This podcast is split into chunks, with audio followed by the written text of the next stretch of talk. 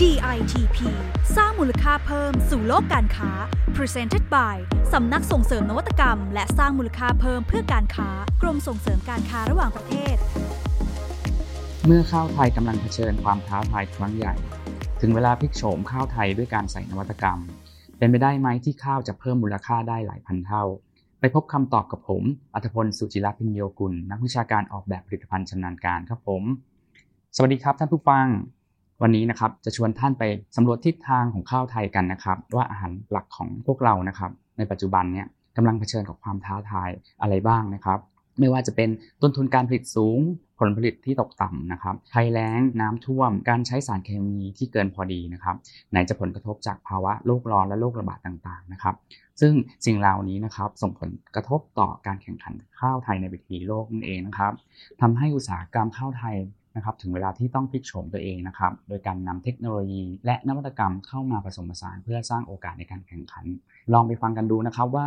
นวัตกรรมข้าวไทยในมิติใหม่ๆ ในปัจจุบันเนี่ยสามารถต่อยอดสร้างมูลค่าเพิ่มไปถึงไหนกันแล้วนะครับ แล้วก็สามารถที่จะตอบโจทย์ความต้องการของโลกในยุคปัจจุบันได้ยังไงบ้างนะครับนวัตกรรมข้าวไทยในมิติแรกนะครับ จะตอบโจทย์คนรักสุขภาพนั่เองครับ ซึ่งเทรนด์สุขภาพนี้นะครับ ก็มาแรงมากๆเลยนะครับ เราก็ไม่สามารถที่จะหลีกเลี่ยงได้เลยนะครับ นวัตกรรมข้าวก็สามารถเข้ามาเจาะกลุ่มคนรักสุขภาพได้อย่างน่าสนใจเลยนะครับ มาดูกันนะครับ เดิมทีนะครับข้าวเคยเป็นอุปสรรคสำหรับผู้ที่ต้องการควบคุมน้ำหนัก เนื่องจากว่าในข้าวเองเนี่ยมีทั้งน้ำตาลนะครับทำให้คนที่เป็นโรคบางอย่างเช่นเบาหวานนะครับไม่สามารถที่จะบริโภคข้าวเหล่านี้ได้นะครับ แต่ในปัจจุบันนะครับมีการพัฒนาข้าวน้ำตาลต่ำนะครับ ซึ่งสามารถลดดัชนีน้ำตาลได้มากถึง 25%เลยทีเดียว สามารถลดการสะสมน้ำตาลในเลือด และลดการ ปลี่ยนน้ำตาลเป็นไขมันสะสมได้นะครับ จึงช่วยให้ผู้บริโภคกลุ่มนี้นะครับ สามารถทานข้าวได้อย่างสบายใจนั่นเองครับ หรือเดี๋ยวนี้นะครับเราได้ยินผู้บริโภคมีการแพ้กลูเตนที่มีอยู่ในขนมปัง เส้นพาสต้ากันมากขึ้นนะครับนวัตกรรมที่มาตอบโจทย์ของเรานะครับ ก็คือการทำเส้นพาสต้าจากแป้งข้าวเจ้านั่นเองครับจึงเป็นทางเลือกใหม่ และเป็นการตอบโจทย์สำหรับผู้ที่แพ้กลูเตนด้วยนะครับ ซึ่งเส้นพาสต้าจากข้าวเจ้านะครับ ไม่มีกลูเตนไม่มีสารกันบูดนะครับ และก็ ไม่ใส่สารฟอกขาวนะครับ อีกหนึ่งเทรนด์ที่กำลังมาแรงเลยนะครับ ก็คือ plant-based food นั่นเองนะครับนวัตกรรมข้าวไทยก็ได้พัฒนาน้ำนมข้าวนะครับ มาเป็นทางเลือกสำหรับผู้ที่ต้องการหลีกเลี่ยงนมวัวนะครับ หรือแพ้ธัญพืช หรือถั่วเหลืองนะครับ ซึ่งมีวิตามินสูงให้พลังงานใกล้เคียงกับนมวัวด้วยนะครับทั้งเดี๋ยวนี้นะครับยังมีการพัฒนาสามารถที่จะตีฟองนมได้อีกด้วยนะครับช่วยสร้างโอกาสในการขยายตลาดไปสู่ธุรกิจคาเฟ่และร้านอาหารได้อีกทางหนึ่งนะครับ ข้าวมิติต่อไปนะครับ เป็นไปถึงการทำเครื่องมือทางการแพทย์นะครับ ซึ่งในแต่ละปีไทยเราเองนะครับนำเข้าอุปกรณ์ทางการแพทย์ เป็นเงินจำนวนมหาศาลเลยทีเดียวนะครับ แต่ด้วยความสามารถของคนไทยนี่เองนะครับ ได้คิดค้นแผ่นปิดแผลจากข้าวนั่นเองครับ เป็นนวัตกรรมที่ได้เส้นใยจากแบคทีเรีย ซึ่งเลี้ยงด้วยข้าว มีเส้นใยขนาดเล็กระดับนาโนดูดซับน้ำได้ถึง 200 เท่านะครับ สามารถทดแทนแผ่นปิดแผลเดิมที่มีอยู่ในท้องตลาดได้นะครับ โดยที่จะช่วย อุ้มแผลให้ชุ่มชื้น เนื้อเยื่อใหม่ไม่ถูกทำลาย มีคุณภาพดีเป็นที่ยอมรับบุคลากรทางการแพทย์นะครับทั้งยังเป็นวัสดุที่หาได้ในเมืองไทยด้วยนะครับ จึงจะช่วยลดค่าใช้จ่ายของผู้ป่วยนะครับ และช่วยลดการนำเข้าจากต่างประเทศได้อีกด้วยนะครับ ไปดูข้าวในมิติถัดไปเลยนะครับ นวัตกรรมข้าวเพื่อตอบโจทย์สังคมผู้สูงอายุนั่นเองครับเพราะว่าเมืองไทยของเรานะครับ ตอนนี้กำลังเข้าสู่สังคมผู้สูงอายุกันแล้วนะครับ จึงจำเป็น จะต้องมีผลิตภัณฑ์ที่สามารถรองรับสภาวะร่างกายที่ถดถอยของวัยสูงอายุได้ด้วยเช่นกันนะครับ เช่น ภาวะการกลืนลำบากนะครับ ภาวะโรคสมองเสื่อมนะครับ ข้าวไทยจะมีการต่อยอดนะครับทำเป็นเยลลี่ข้าวไรซ์เบอร์รี่นะครับที่เหมาะสมสำหรับผู้ที่มีภาวะการกลืนลำบากนะครับ ที่สำคัญมีประโยชน์และมีสารต้านอนุมูลอิสระสูงด้วยเช่นกันนะครับ อีกนวัตกรรม ข้าวเพื่อผู้สูงอายุนะครับ ที่น่าสนใจที่นำไปต่อยอดนะครับ เป็นน้ำยาบ้วนปากสำหรับผู้สูงอายุนะครับ ซึ่งมีคุณสมบัติฆ่าเชื้อโรคป้องกันการอักเสบในช่องปากลดกลิ่นปากได้และปลอดภัยไร้สารเคมีด้วยนะครับ ซึ่งตอบโจทย์กับผู้สูงอายุมากๆเลยนะครับ ถ้าตอบโจทย์ผู้สูงอายุแล้วนะครับ แน่นอนนะครับ มันก็สามารถใช้ได้กับทุกช่วงวัยด้วยนะครับสำหรับคนที่เริ่มมีปัญหาทางช่องปากนะครับหรือแปรงฟันได้ยากขึ้นนะครับ ดูนวัตกรรมข้าวในมิติความงามกันบ้างนะครับ นวัตกรรมข้าวตัวนี้นะครับ ก็มาตอบโจทย์ความงามนะครับ มีการเติบโตอีกมากเช่นกันนะครับหนึ่งตัวอย่างที่จะมาเล่าให้ฟังในวันนี้นะครับ เป็นนวัตกรรมระดับสเต็มเซลล์นะครับ หลายท่านนะครับอาจจะเคยได้ยินนะครับสเต็มเซลล์จากสัตว์นะครับที่เป็นส่วนประกอบ ของเครื่องสำอางนะครับ ซึ่งต้องนำเข้าจากต่างประเทศ แล้วก็มีราคาสูงมากเลยทีเดียว แต่ในปัจจุบันนะครับ เมืองไทยของเราสามารถผลิตสเต็มเซลล์จากจมูกข้าวได้แล้วนะครับ ซึ่งคุณค่าของสเต็มเซลล์นี้นะครับ ช่วยชะลอการเกิดริ้วรอยนะครับ ยับยั้งการเกิดเม็ดสีได้อย่างมีประสิทธิภาพนะครับสเต็มเซลล์ข้าวนี้นะครับยังมีข้อดีอีกนะครับก็คือราคาถูกกว่านะครับ และยังหาได้ง่ายในประเทศด้วยนะครับ ที่สำคัญนะครับ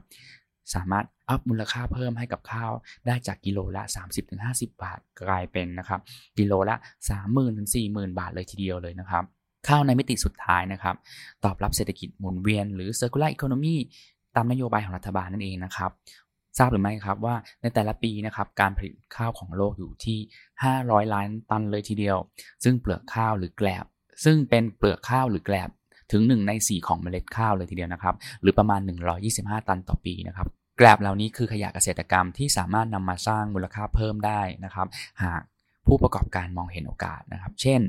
แปรรูปเป็นผลิตภัณฑ์เครื่องครัวจากเปลือกข้าวนะครับ กลายเป็นจานชามถ้วยที่มีคุณสมบัติ ทั้งทนความร้อนเข้าไมโครเวฟได้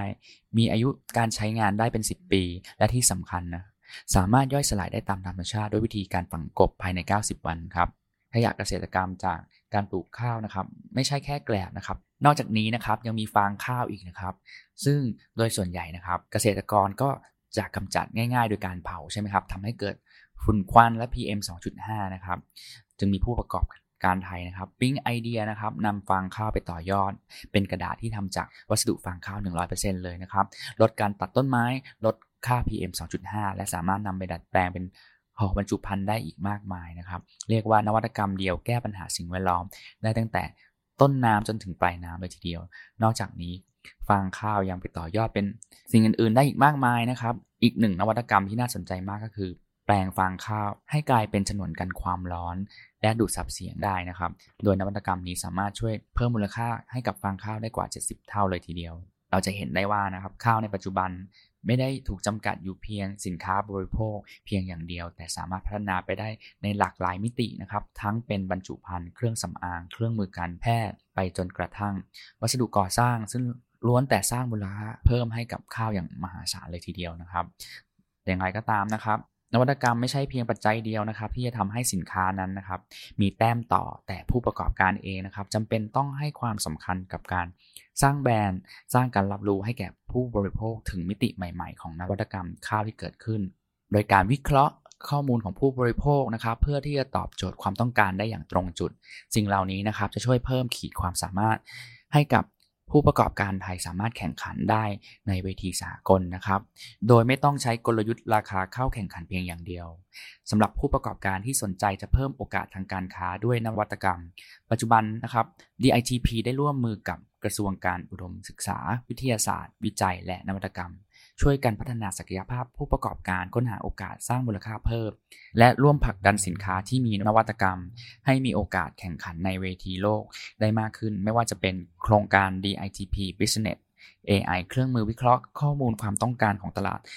ต่างประเทศเพื่อให้นักวิจัยทราบถึงเทรนด์ของตลาดโลกได้ หรือกิจกรรม Smart Value Creation